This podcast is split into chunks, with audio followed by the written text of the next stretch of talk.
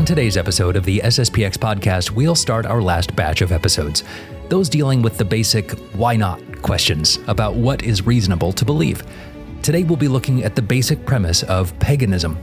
Why paganism, that is polytheism, animism, spiritualism, even if they have been at times very popular in history and seem to be trendy now, simply don't make sense to the reasonable person. We'll see how, based on logic, the ideas that are inherent in Hinduism, Buddhism, and native or aboriginal spiritualities simply don't match up to reality. You can find notes to all of these episodes at sspxpodcast.com slash apologetics, as well as all of our previous episodes. There as well, you can find a link to help support this project.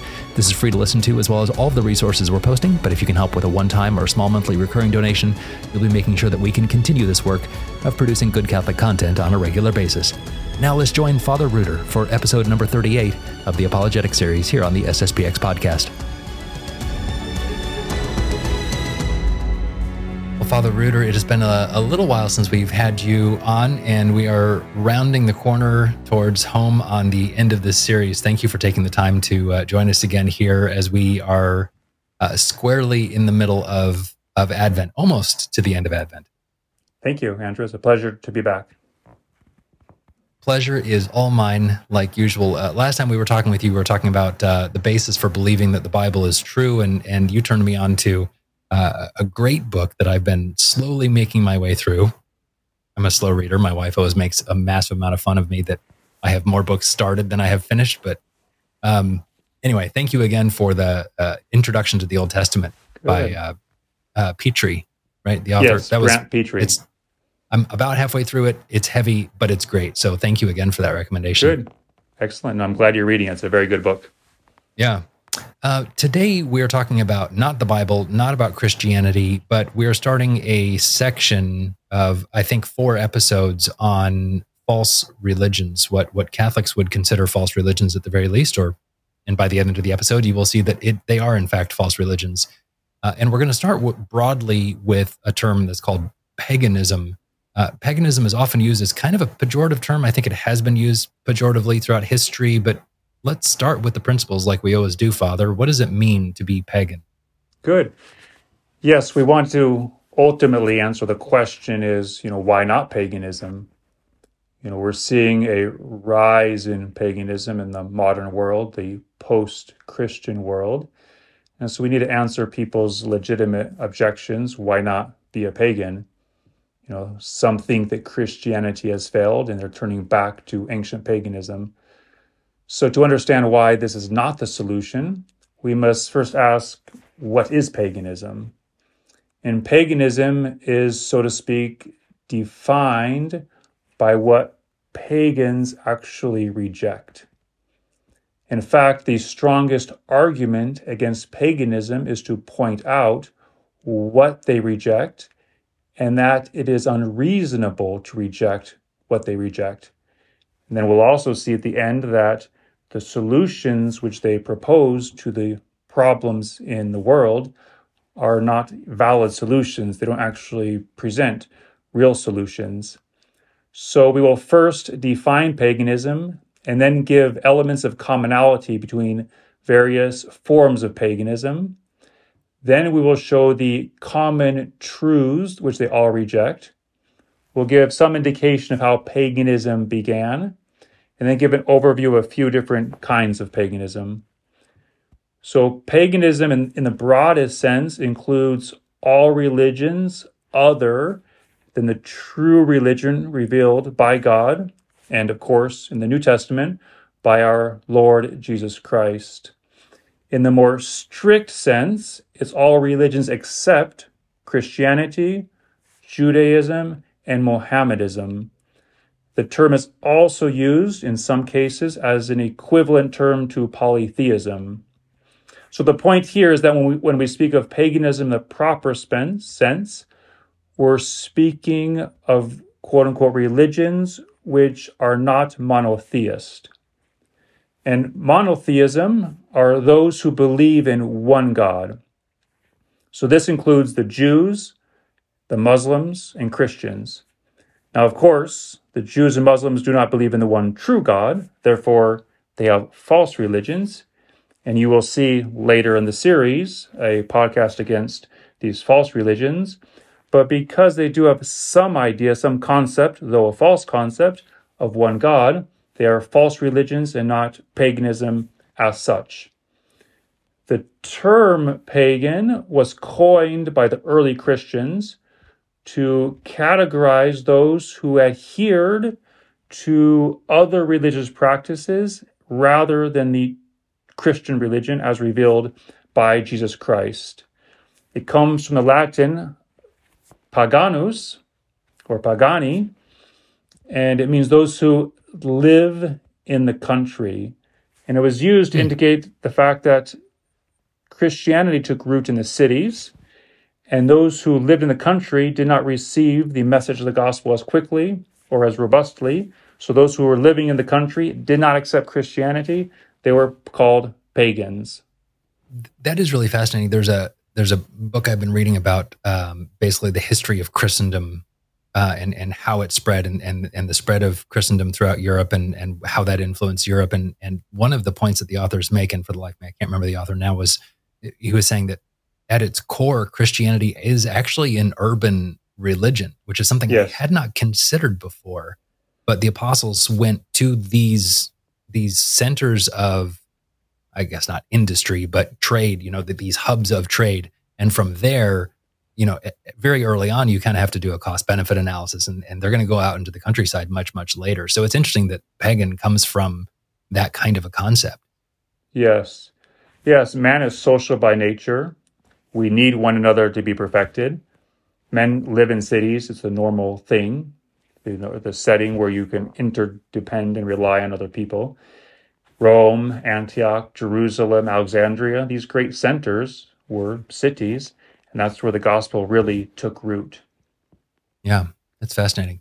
Um, I'm, I'm not trying to boil down all of paganism. I know that there's lots of different flavors, and we're going to get into those. But what are the main characteristics of paganism, if if we can even say there are some main characteristics? Yes, there's certainly some common threads which you know pass through all the different pagan systems. You know, one thing we we do want to note is that paganism is not one specific religion. So there's no one, you know, paganism. It rather indicates, you know, religious beliefs which have certain things in common and it encompasses two principal characteristics or, or teachings. One is animism, and when spoken of as referring to religious systems, this term indicates religious practices concerned with worshiping or devotion towards the natural world, the physical universe, various creatures and for the animist, they see these creatures as having a spiritual principle. So the word animist or animism comes from anima, which is Latin for soul. And this system holds that there is a type of spiritual soul in all material things. So rather than seeing the wonders of nature, the things that God created as effects of a all-wise, all-powerful God. We look at the wonders, or they look at the wonders and they stop there. And they see the wonders as having their own spiritual soul, their own destiny, their own principle of being, so to speak, which is not from another.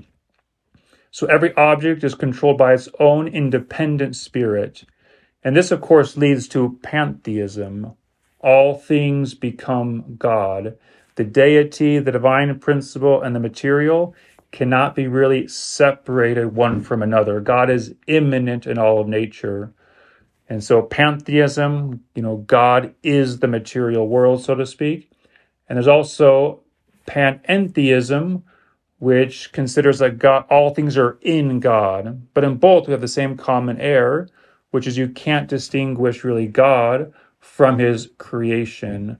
So God is all things or all things are in God, but there's no clear distinction between God and creatures that create a universe. So there's one principle that you'll see moving throughout the various pagan systems, but also, and that which may be you know more common to us is polytheism. So another principle of paganism which is a belief and veneration in many gods, you know, small g gods, goddesses, fairies, elves, animals, ancestral spirits. So within paganism, there are many deities, both male and female. And uh, these deities will embody forces of nature, aspects of culture, facets of human psychology. And they're depicted often in human forms with human vices, human strengths, maybe superhuman powers. So they're not seen as perfect, but they are seen as more powerful than man, embodying certain principles. And the pagans, the polytheists, will hold that they have to offer some veneration to these deities in order to be protected or to, to please them so as not to be, be punished by them. So with paganism, we have animism and polytheism. And traditional polytheists are what we're most familiar with insofar as the early Christians, when they coined the word pagans, they they were referring primarily to the Romans and Greeks who had their canon of false gods. They were polytheist. And so that was the kind of the original object of the definition pagan were those who were still worshiping many false gods, notably they were in Greece and Rome. And so these people had many personal gods. The Greeks and Romans, we know that they finally kind of codified their gods into 12 gods that ruled over everything. But again, this idea of, of many gods who are not these supreme beings. Okay. Are there any uh, commonalities in what pagans reject as a whole? Yes. Yes, and it really, of course, you know, mirrors what kind of they accept. So all pagans unreasonably reject the most fundamental natural truths of God's existence, and they likewise unreasonably reject divine revelation. And why do I say unreasonably? Of course, in apologetics, we don't want to be offensive, but unreasonable is really the right word because it takes us back to the purpose of apologetics. The purpose of apologetics, as you have seen, is a science, and we know it's as ancient as the church itself, even though the word apologetics is fairly modern. The, the science, the practice of defending the faith is as ancient as the church itself.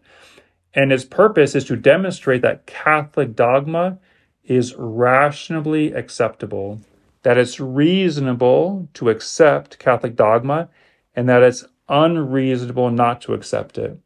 Now, of course, it takes an act of faith to actually accept it, but apologetics shows that it would be unreasonable not to accept it.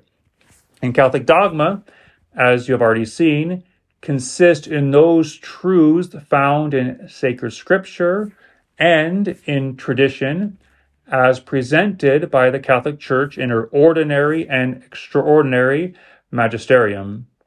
And this revelation teaches there is one God whom we must adore. And the New Testament teaches there's likewise one church which we must enter. And all this was prefigured in the Old Testament. As we went through the theology of history, we know that there's all these types in the Old Testament which are preparing us for the revelation, the fullness of revelation, which indicates we must enter one holy Catholic and Apostolic Church. But as explicitly taught in the New Testament, we must enter one church in order to be saved. And this same revelation teaches us a moral code, which means behavior that we must do and other behavior we must avoid if we want to be happy in this life and in the next life. And in addition to rejecting revelation, they also reject a fundamental truth of reason, and that is that God exists. You already saw with Father Robinson the five proofs for the existence of God. So, man, with the unaided human reason, is able to come to know with certainty that there is one God who is distinct from nature.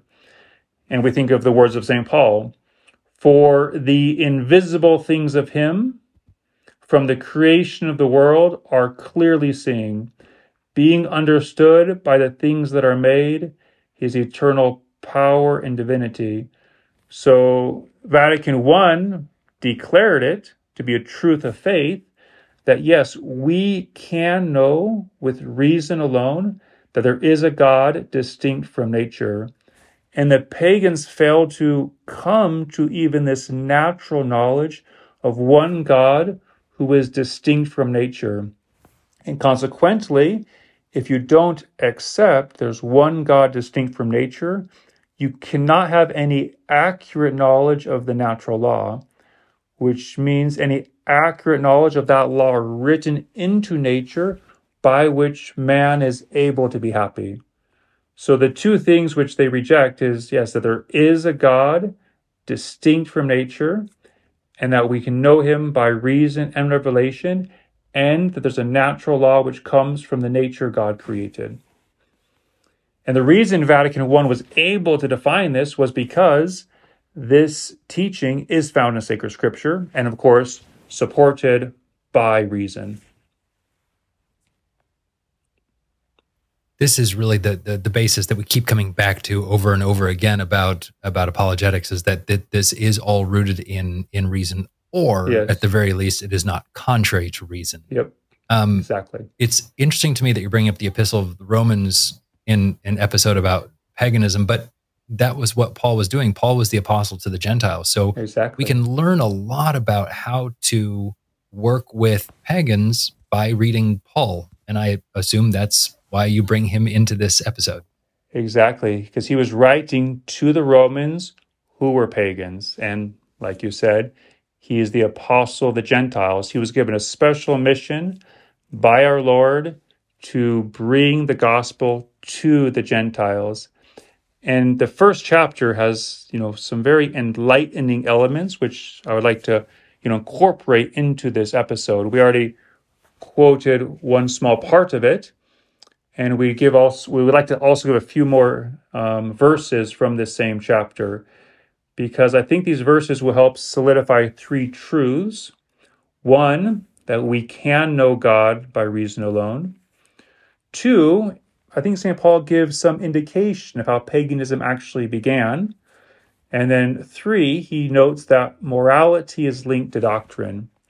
So we'll go through these few verses from St. Paul a bit more you know, thoroughly to help understand these truths taught by St. Paul to the pagan Romans. So, Romans chapter 1, verse 18 For the invisible things of him from the creation of the world are clearly seen, being understood by the things that are made, his eternal power also and the divinity, so that they are inexcusable. So, St. Paul, and of course, we know the Holy Ghost is speaking through St. Paul, tells us that by observing the effects of God's creation, looking, wondering at the created world, we must reasonably come to the knowledge that God exists.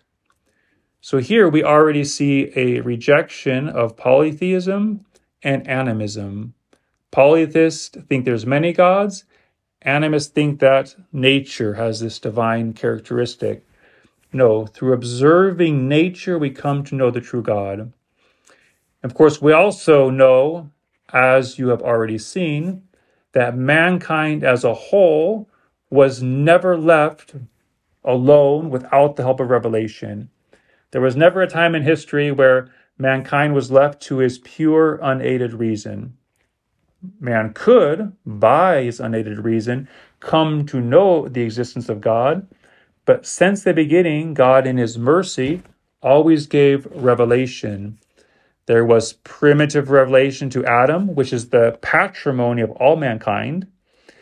Patriarchal revelation of the patriarchs, giving more details about the redemption, Mosaic revelation, Mosaic law, preparing one people to become those who ushered in Jesus Christ, and then Christian revelation in the fullness of time, which is for all mankind of all time, which explicitly requires that we enter the one holy Catholic and Apostolic Church. So pagans are rejecting really two things here what they can know by reason. And of course, we know it's difficult with reason to know these things because of our wounds, but they also reject revelation, which is this letter from God to mankind. And in rejecting these two realities, they are lost in animism and polytheism. Mm-hmm. And it is interesting that that early on, you know, you look back at uh, you look back at, at at the Israelites while Moses was up on the mountain, and they so quickly, so easily, again, uh, me being judgmental in 2023, uh, so quickly turn back towards this this paganism, these these pagan practices, and and it seems like God is constantly just pulling them back, pulling them back. But that that's a strong pull from them early on. Yeah, yes, and that's a big part of our series on the theology of history, we just see yeah. this cyclical movement of men falling back into paganism, God pulling them back, this constant, so to speak, struggle between you know God and man. So we see this very early in the history of war, of the world. You know, primitive revelation, patriarchal revelation. It was very quickly and easily corrupted and constantly corrupted. And people were constantly turning away from the worship of the true God to the worship of the earth and many gods. So these errors are constantly recycling in the cycle of history.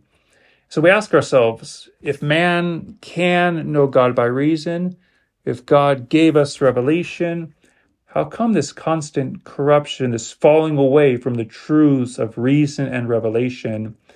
And the answer follows something which you saw earlier in the series is the doctrine of original sin. You know, man is fallen. Man has blindness in his mind, malice in his will, concupiscence in the concupiscible.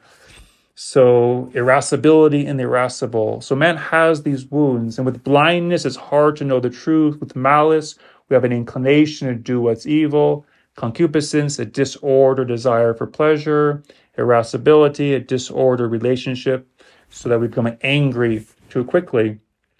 So, as we know, the moral life is meant to be a consequence of our doctrinal or intellectual life. And because it's hard to live the moral life, especially if we're not leaning on God's grace, I mean, without God's grace, it's, it's impossible to live the moral life with any consistency for a long period of time.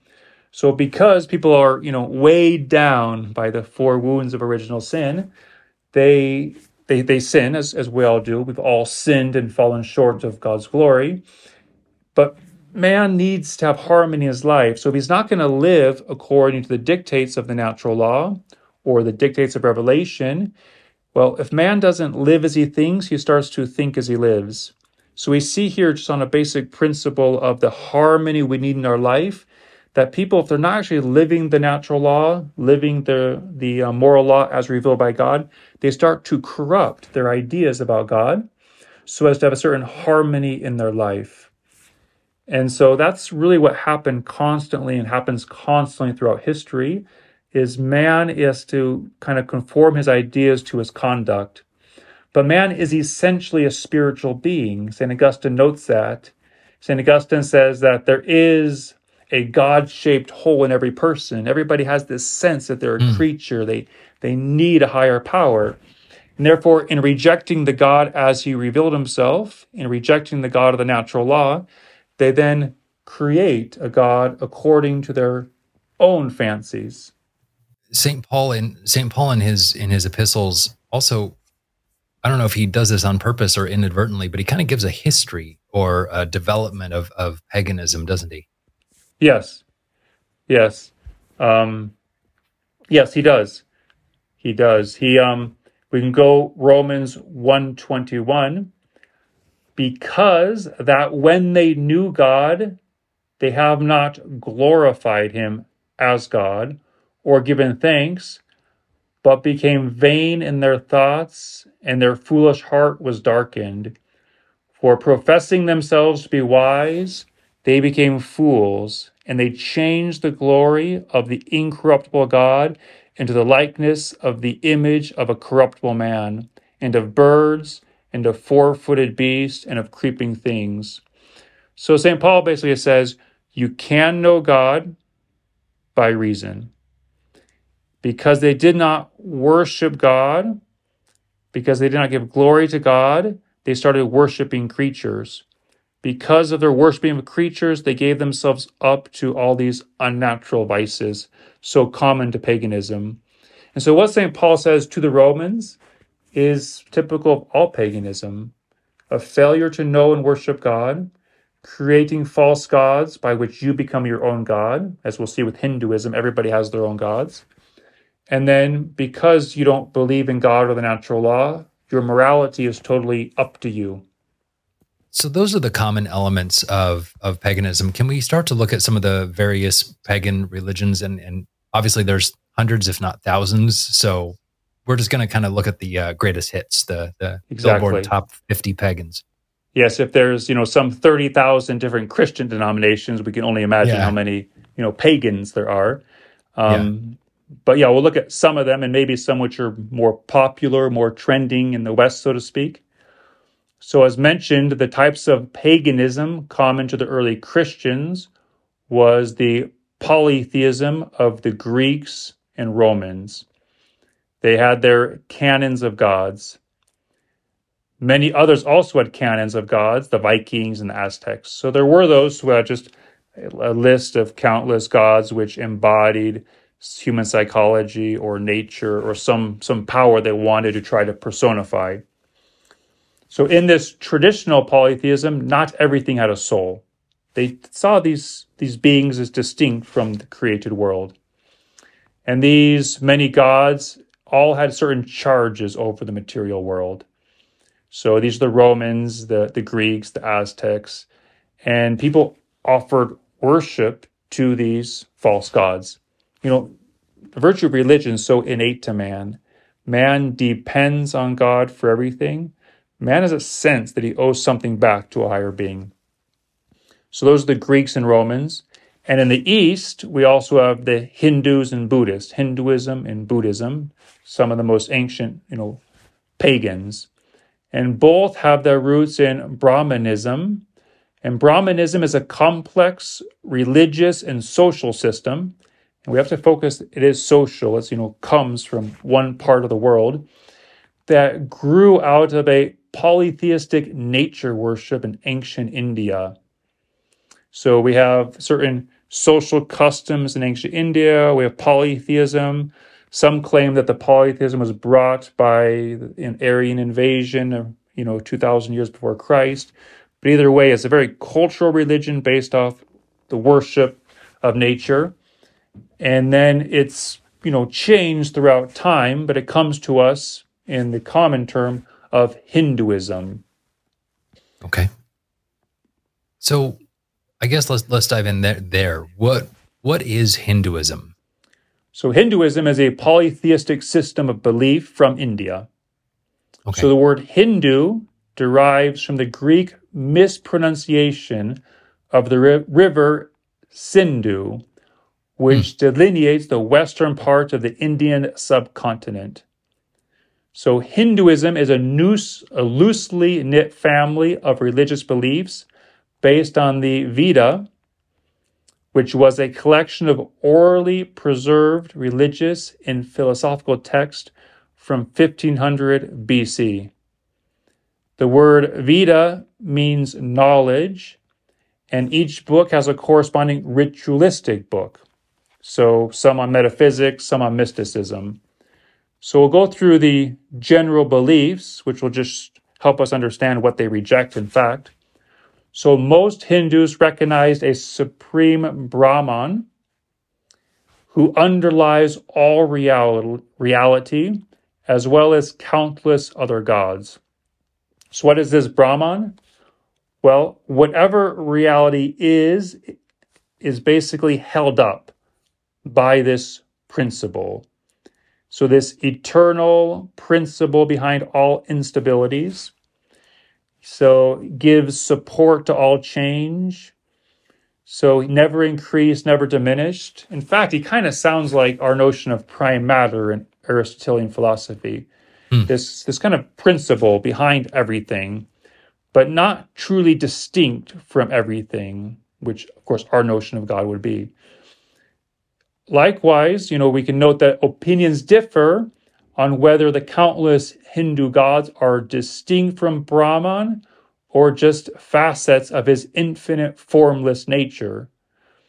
In the final assessment, they see Brahman and man's soul, which they call Atman, really as indistinguishable. So everything is one basically for them. So human souls are as eternal as Brahman. Brahman includes everything which exists, whatever it is. Hinduism, which defines the Atman as self or self awareness, you know, that self awareness is part of Brahman. You know, Christians, we teach there's a transcendent God, infinitely above all things, creator and distinct.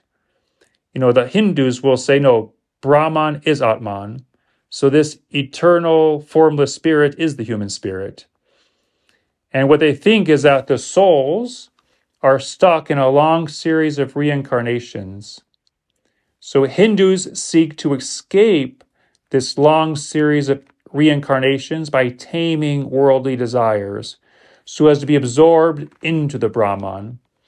So basically, their kind of notion of a supreme being is not supreme. He's not distinct. We're not distinct. And our goal is to be fully absorbed into Him and we're, absorbed into Him by curbing all of our desires. And the process by which we get absorbed into Brahman in their mind is the law of karma. Karma is a technical term employed by Hindus and Buddhists to describe how one is entrapped into this cycle of reincarnation and by their actions, they're trying to escape this cycle of reincarnation. So it's really just how our actions can help us escape reincarnation. And of course, if the actions are bad or not sufficiently selfless, we get stay trapped in this cycle of reincarnation. And um, for the Hindus, salvation is not a vision of God, but rather, how do I destroy all desires to be absorbed into this really nothingness? And the reason they want that is because life is nothing but torment. So we see a very negative notion of life. It's just this evil to be escaped. We escape it by getting rid of all desire. That's a kind of a summary of the Hindu teaching. Yeah. It, it, it is interesting. There, there are little elements where I'm seeing some of the natural law sort of peeking exactly. through. One one yep. part that I thought was fascinating was the idea that that the person's soul uh, achieves a unity with God. Again, they yep. have it. Very, I, am not trying to be apologetic for Hinduism, but there are some elements of truth to that. In and there the has body to of be. Christ, etc. Right? There has to be some elements of truth in every religion insofar as they're corruptions of revelation and corruptions of of natural law principles. So nothing can be so corrupt that there's really no element of truth. Yeah. But of right. course, the modern notion is to try to see the good in them and praise the good. Whereas what we have to do is realize no, um, they've corrupted the good, and any little good they might have is so surrounded and corrupted that they're not leading anybody to God or to happiness. But you're right. And that's with all error. Chesterton says that the closer the error approaches the truth, the more dangerous it is because it's harder to right. identify. Now, of course, I right. think Hinduism and Buddhism is far enough away from the truth that it's easy to spot. Right. Uh, I, I, apologize. I'm not sure if you can hear the background noise. I have some people right outside where I'm recording at the moment, so apologies okay. for that. But um, let's move on then to the other big, uh, I would say, pagan religion, uh, at least popular nowadays, and that is Buddhism. Uh, there are some similarities between Hinduism and, and, Buddhism. You said they both stem from the same uh, Brahmanism, right? Yes, exactly. So Buddhism is a reform of Hinduism and depends primarily on Hindu doctrine. So we'll see a lot of similarities. The Hindus often see the Buddhist and Buddhism as a subset of Hinduism, whereas the Buddhists energetically claim to be an original religion, at least some Buddhists. There's many forms, as we'll see. But Buddhism is a non theistic religion, in fact. It's more of a philosophy than a religion. They don't have any notion of, of God and no really notion of revelation at all. So it was founded in the 6th century BC I won't dare pronounce the the name of of the original Buddha, but um, you can put it in the notes because I know I've tried a few times and it's not quite um, working. But um, their their founder, who became Buddha, which means enlightened one, lived from 563 BC to 483 BC. It's claimed that he was a son of a king or prince in India who had a very privileged life and saw, you know, life is, you know, full of miseries in spite of all this, you know, privileges or wealth. And so just kind of wandered around meditating, became a pragmatic philosopher and moralist. You know, just considering the human condition, the problem of pain, the problem of suffering. And he avoided all speculative, you know, considerations. It was really all practical, practical, pragmatic, agnostic philosopher. And it's claimed that while he was meditating under a Bodhi tree, which is a type of fig tree in India, he became enlightened. Some special enlightenment came to him. And then afterwards, he began to teach his Dharma or doctrine, which includes the Four Noble Truths, as it's said he called them. And before to go into his Noble Truths, we point out that Buddha wrote nothing down. And so he entrusted all of his teaching orally to his disciples. And the first time that we have any record of his writings is from 80 BC. So, no robust tradition of manuscripts like we saw with the Bible. Right. And we could look maybe through the chief, you know, Buddhist beliefs. Again, they're very much tied to Hindu beliefs, the same kind of cultural setting. But his four noble truths, which he held, which again echoes Hindus, life is suffering. And this for Buddhists is like the diagnosis, the diagnosis. Life is suffering.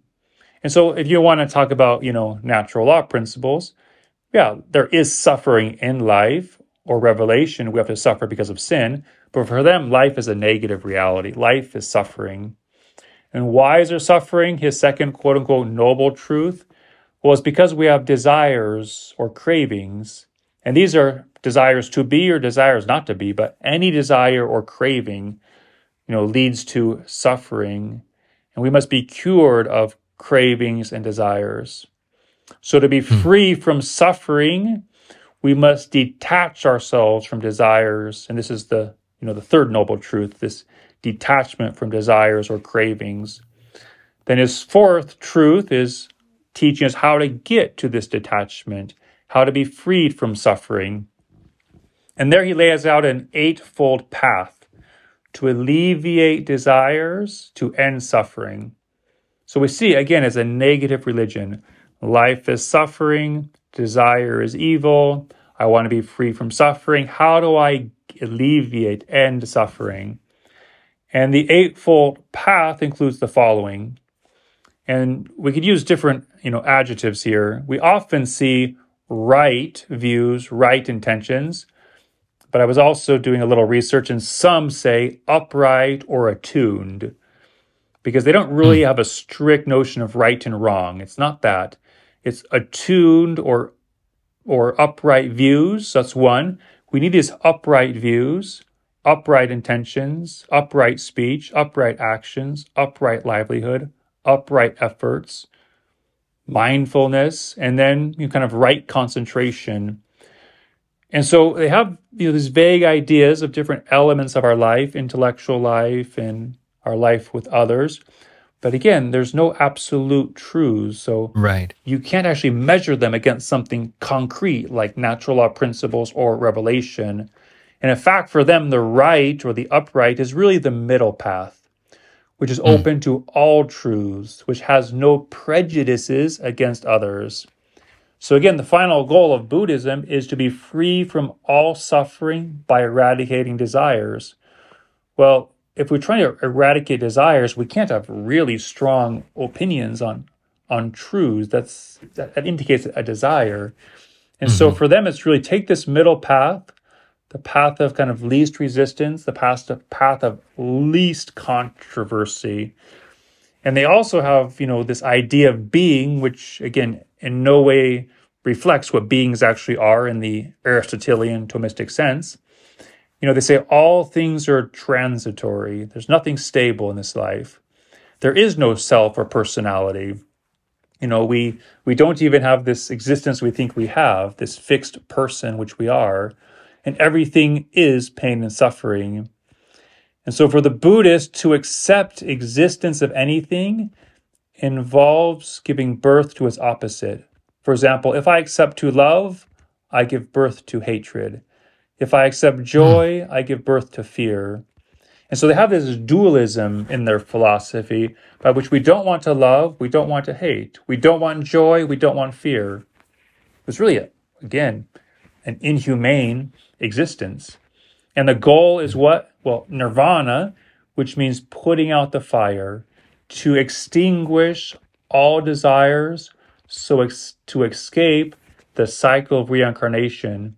And there we see Hinduism again extinguish desires, escape this painful process of reincarnation. Of course, the Hindus, they had more of a sense of God, this Brahman. Mm-hmm. The Buddhists don't even have that, really. There's some Buddhists, as we'll see in a, in a moment, who have a little more sense of maybe some reward at the end. But if you're agnostic, there can't really be a reward for your good actions or punishment for your bad actions because there's no higher principle to reward and punish. Yeah.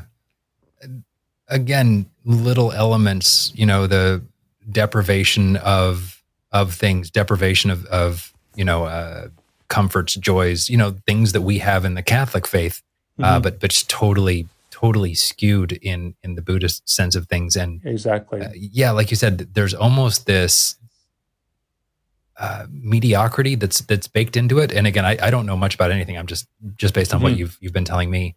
Um, yeah, there's this sense of almost fear based on it's it's almost a fearful religion. Maybe that's not fair. I don't know. Well, it's not fearful of an afterlife. It's more of I think just a. I mean, there's no sense of the joy that God wants us to have because yeah. they they see suffering and evil as the essence of life yeah. And there's no real escape except going into nothingness. Whereas for a Catholic, yes, there's suffering, and we'll see later why. But we can have joy even in suffering. Right. Because we become more Christ like in suffering. And we'll certainly have joy in heaven if we're faithful to God's laws in this life. So, in that sense, I would say it's a sad religion because they have mm-hmm. no hope of an afterlife. So, uh, Buddha was, well, who we call Buddha, the, the original the original founder of Buddhism was what about the 500s yes uh, BC. Uh, a couple hundred years later, though, Buddhism starts to split, like a lot of religions do. Frankly. Yes, yes. It, within about 200 years, it did split into two primary schools of thought, and these we will we will give the Hinayana or little vehicle. It was called.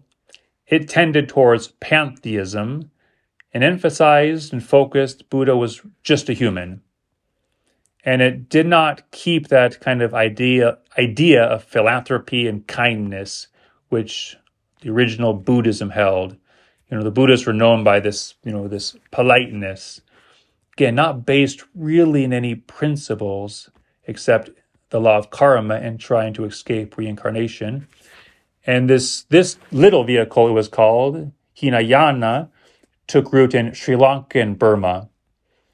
And then there was also the Mahayana, which is called the Great Vehicle, or the translation Great Vehicle. It tends towards viewing Buddha as a God like figure.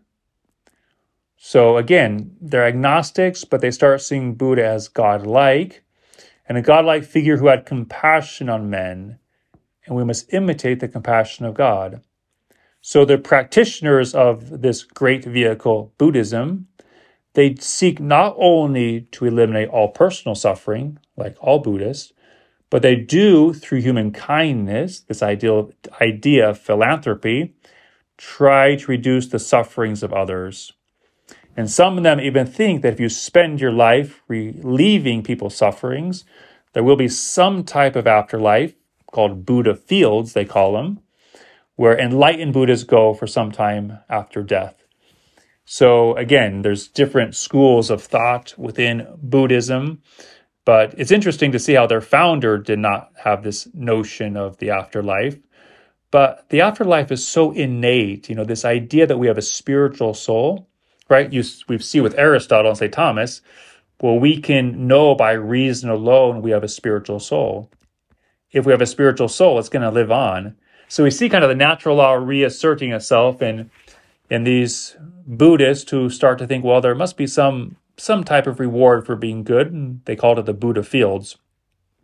Then under this Mahayana Buddhism, called the Great Vehicle Buddhism, we have what's common in the West, or we hear a lot of, it's Zen Buddhism. So it's an important school of Buddhism which constitutes the mainstream monastic form. So these kind of these monks, these Buddhist monks who are who we see with their different garb on, and it accounts for about 20% of Buddhist and the Buddhist temples in Japan. And so really it just means meditation. So Buddhist monks who spend their life meditating and they're part of the the great vehicle Buddhist. So um, that's fascinating. Um, Hinduism and Buddhism um, seems to be well, at least at least Buddhism is. Uh, I'm not sure about Hinduism, but it seems to have some appeal in the West. I know. Um, I don't know how many of our listeners also like basketball, but Phil Jackson, the Lakers coach in the NBA, he's a you know famously a Zen Buddhist, and he teaches mm-hmm. his players all about Zen Buddhism and, and mm-hmm. claims that it helps them play better. Uh, so there are celebrities who do that, you know, famous people. Is is mm-hmm. that is it very common in the West, or are those just a few outliers? Well, since the 70s, you start to see it rise in the West, which makes sense because as Christianity is collapsing in the West, you know, nature abhors a vacuum, so to speak. So you do see a rise of, of these Eastern religions starting kind of with the hippie movement in the 70s. Hinduism does not have the same appeal as Buddhism since it is so tied to the Indian caste system. Still, it tragically okay. is spreading throughout the West as religious pluralism is spreading throughout the West. Because religious pluralism is a foundational principle of Hinduism. So, religious pluralism is rooted in man's rejection of truth. Is there a reality which we can know with our mind? Is there a reality which imposes obligations on our mind? Is there a just God that we must give an answer to? So, Hinduism, because it is so pluralistic, it has been adopted into the West. And we can see, like you said, celebrities who adhere to, to Hinduism. Buddhism has more of an appeal than Hinduism because it's not tied to a caste system like, like the Hindus are. And also, I think it may have more of an appeal because it's agnostic, ra- agnostic rather than polytheistic. So I think now the trend more is to be agnostic than to be a polytheist. You know, the idea of having this whole canon of countless gods, you're not sure are these gods part of a greater God?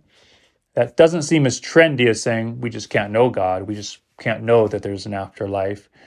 And the Buddhists, of course, are agnostics. So that seems to have more of an appeal to people today.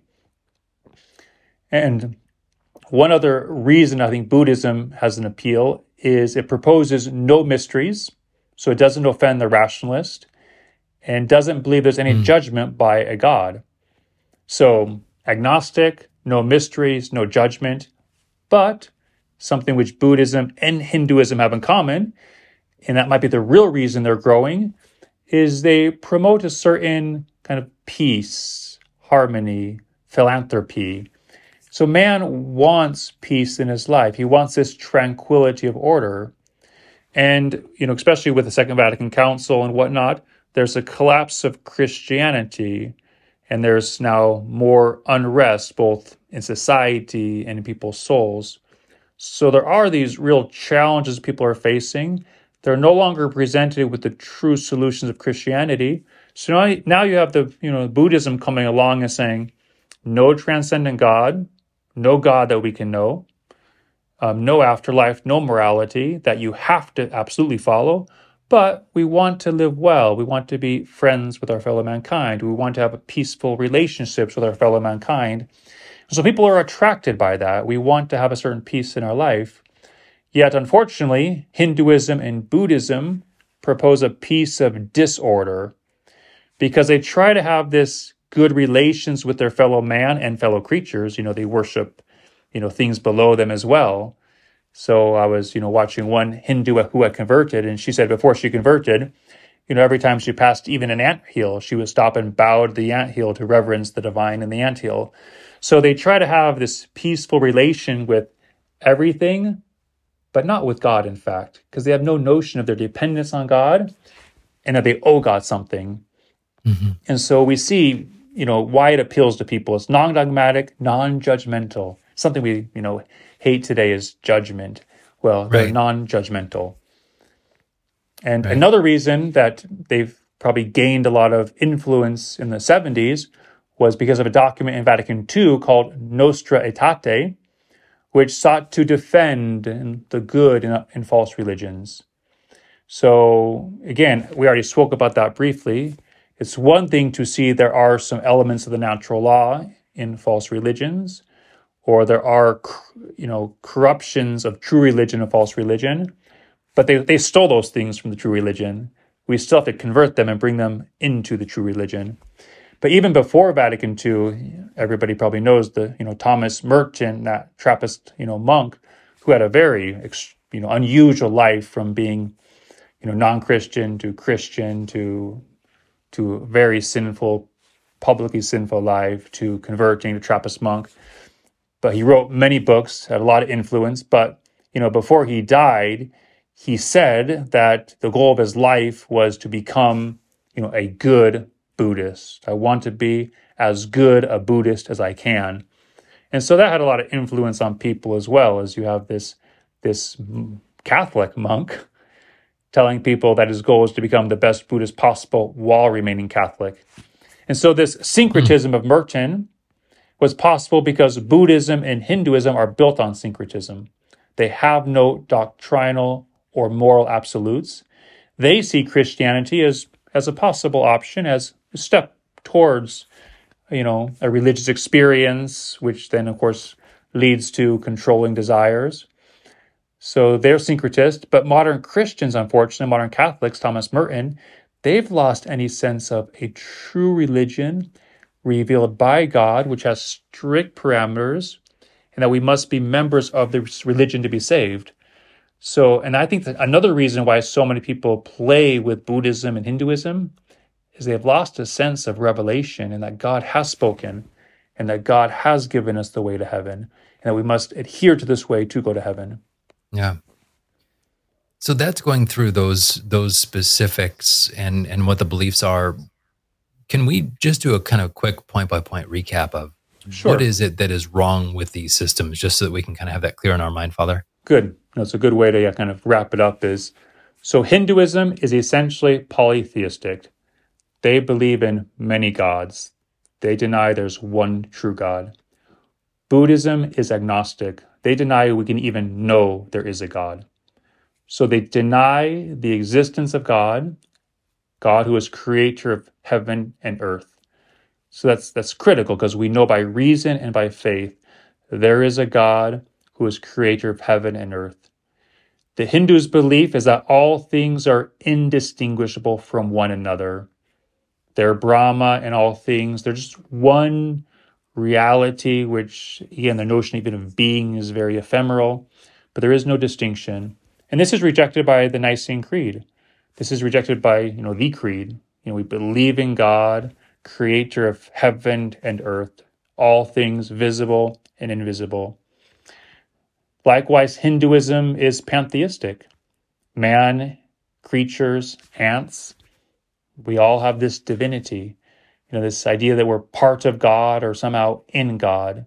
We're not creatures who owe God anything. They also believe that there's many paths to the same end of nothingness or nirvana. Whereas we say there's one path to heaven and many paths to hell. Right? So they have this this this idea that contradictory ideas are somehow you know, mutually enriching, which we hear again with modern churchmen. So it's a contradiction to say that all religious traditions lead to the same end. Um, to assert that two conflicting positions are in fact correlative is irrational.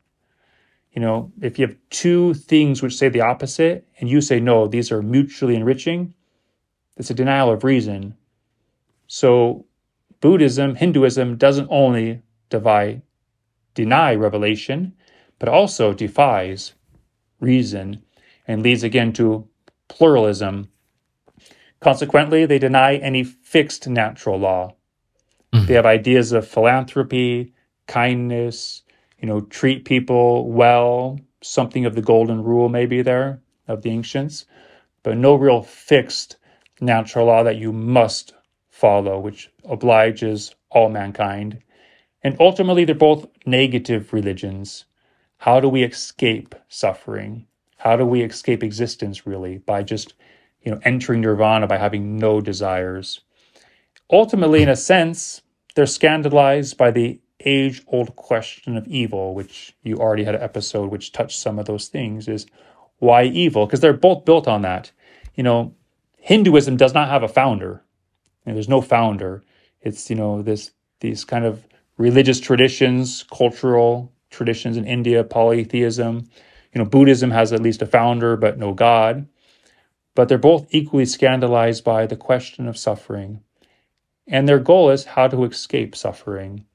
And it's a question which is difficult, suffering, but it's a question which, as you've already seen, the church answers, is a question which Revelation answers. And Revelation, of course, gives the proper answer, which will bring us not just an escape from some suffering, but true happiness. So the church then has a, I, we, I guess we can make a pretty clear distinction between the church's answer towards suffering and and towards well against suffering towards joy, a, a solution for suffering compared to these pagan religions, right? Exactly. Yes, the church cares about truth as we must care about truth. You know, truth is the conformity of our mind to reality. And reality at times is, is difficult. But the church seeks to understand reality and to help us conform our lives to reality.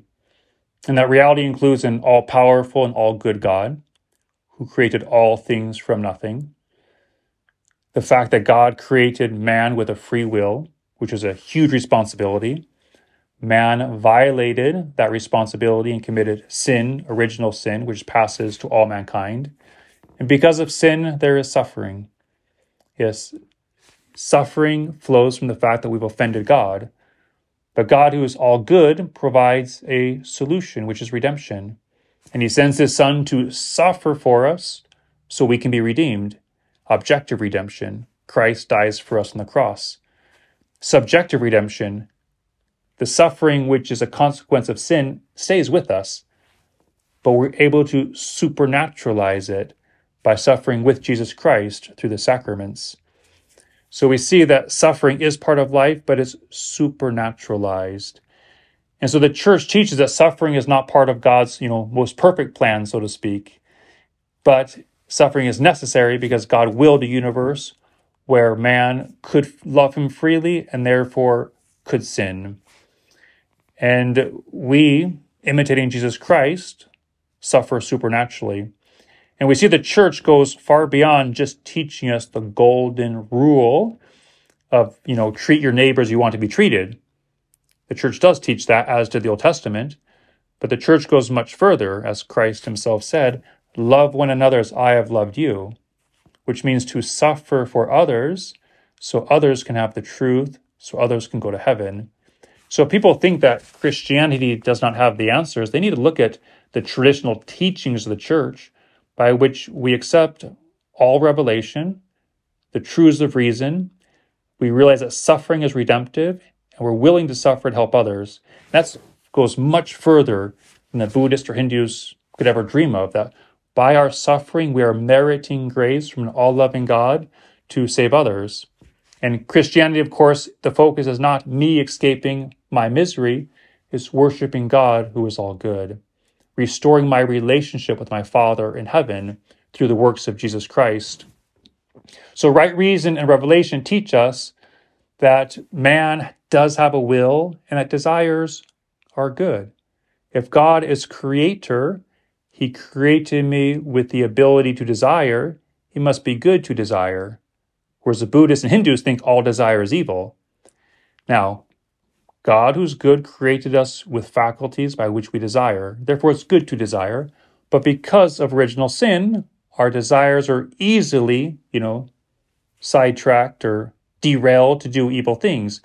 Therefore, by the virtuous life, with help of grace, we need to constantly use virtue to desire what is good. And once we're united to the good, then we have happiness, is what the church teaches. So the church teaches a really positive view of human nature. It is good, but wounded. Through virtue, we reach happiness, not nothingness. Right. And that is the beautiful thing. Instead of trying to escape suffering, we use suffering. It is a benefit to us. Yep. We use it to be united to our Lord Jesus Christ and to God's will, whom we know is infinitely good. Yeah. Well, we, we've spent most of the time talking about Buddhism, Hinduism. Those are the two biggies in the in the pagan world. But as we close up, Father, can we can we mention just a few other uh, pagan religions that people should be aware of? Yes, there's today there's much neo-paganism, so new paganism, you know, Wicca, witchcraft, nature worship, and parents should be aware of these things. You know, in stores they, they sell these different things or online for witchcraft, and it's not innocent. it's it's from the devil. This witchcraft. We also see kind of the paganism of, of, of nature worship, which leads to kind of the ideology, ideology that man must be sacrificed to save the environment, to save planet Earth. There's a paganism there. You know, population has to re- be reduced to save planet Earth. Well, mm-hmm.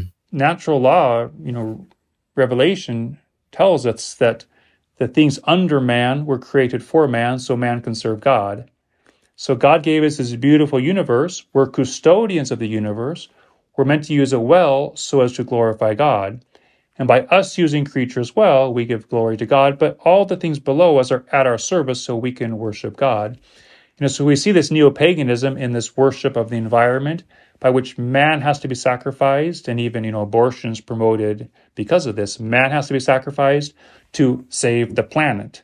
Yeah. And unfortunately, these elements, you know, the Pachamama, different things, you know, the different summits on on climate change are introduced even into the church. So we see elements of paganism brought into the Catholic Church, which is very tragic.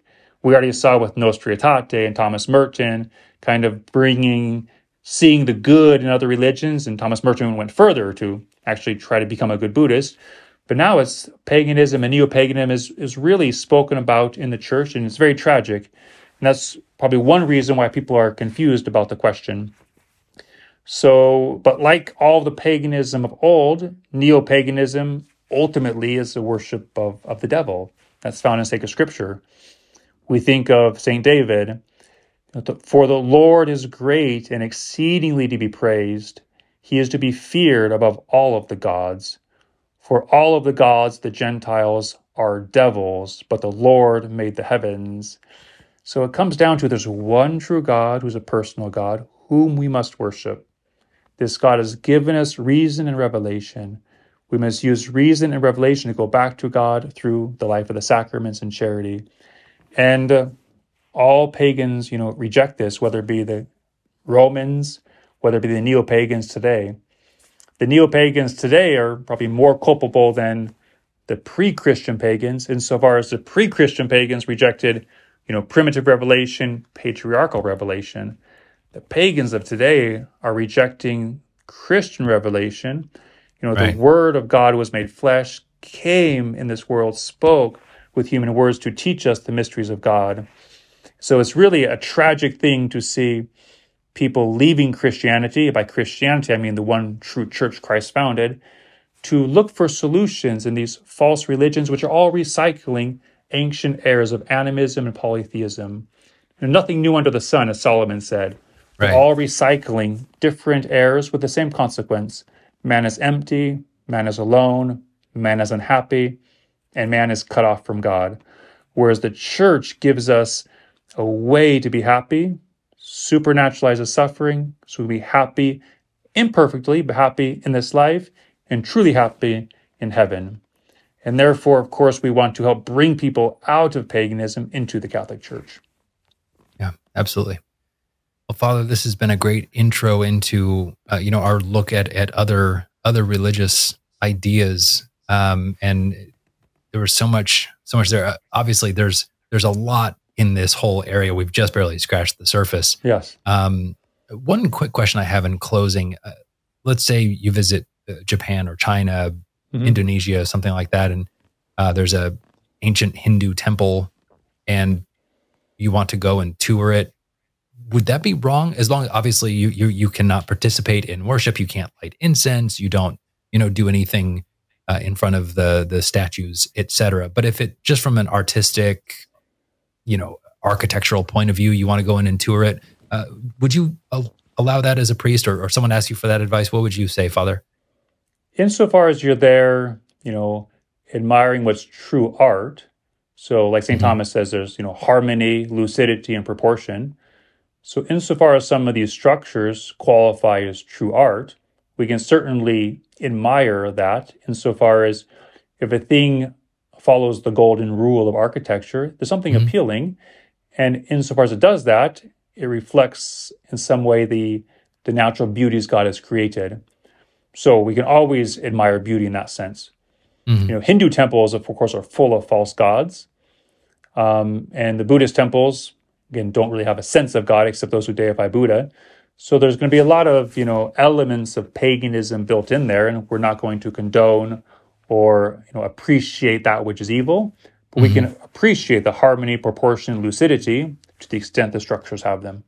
Yeah. Okay. Interesting. Yeah. I, I, I was just looking at a, a, book recently of, you know, Shinto temples, which is a kind of Japanese derivation of it. And mm-hmm. uh, it's, they, they are very pretty. They're very striking from the outside. Uh, you know, the inside, I don't know that I would want to go in. Mm-hmm. There's, there is sent a, I have gone into a temple like that before. And, you know, I think there's something about your Catholic sense. If you're a baptized Catholic and you go into a pagan temple, there is a real sense of uneasiness. At least I felt that when I walked mm-hmm. in. It was like not scared, but eerie. There was almost this eerie feeling. Yeah. We know in Spain, when you read the life of you know Ferdinand, this is Muslims. You'll see this later, but you know they would go in and immediately convert the the mosque into a Catholic church and go through a whole rite of purifying it. Mm-hmm. the reason was is because false worship was being offered there, and mm-hmm. we should not be comfortable, you know, in these places where the devil is being worshipped. It's oh. you know all these all these pagan gods are devils, and the incense they burn is false worship to the devil. So again, we shouldn't be comfortable in those settings at all. But insofar as we, you know, abstracting from that and looking at lucidity, proportion, harmony, again, mm-hmm. we can't we can't object to that per se, but I wouldn't you know spend any time in there. That's for sure. Yeah, yeah. Well, thanks for indulging the uh, the art nerd in me on on that question, Father. No I appreciate it. And no thanks again for taking the time to put this all together. It was fascinating. So uh, until next time, Father, uh, have a wonderful weekend. Thank you, Andrew. God bless you. You too. Thanks for listening to this episode of the Apologetic series on the SSPX podcast and on our YouTube page please consider subscribing to the YouTube account and the podcast on Apple Podcasts, Stitcher, or wherever fine podcasts are found. And please consider leaving a rating or a review on this podcast. This will help to make sure more people can find this podcast and discover the beauty and the truth of traditional Catholicism. Until next time, thank you for joining us, and God bless you.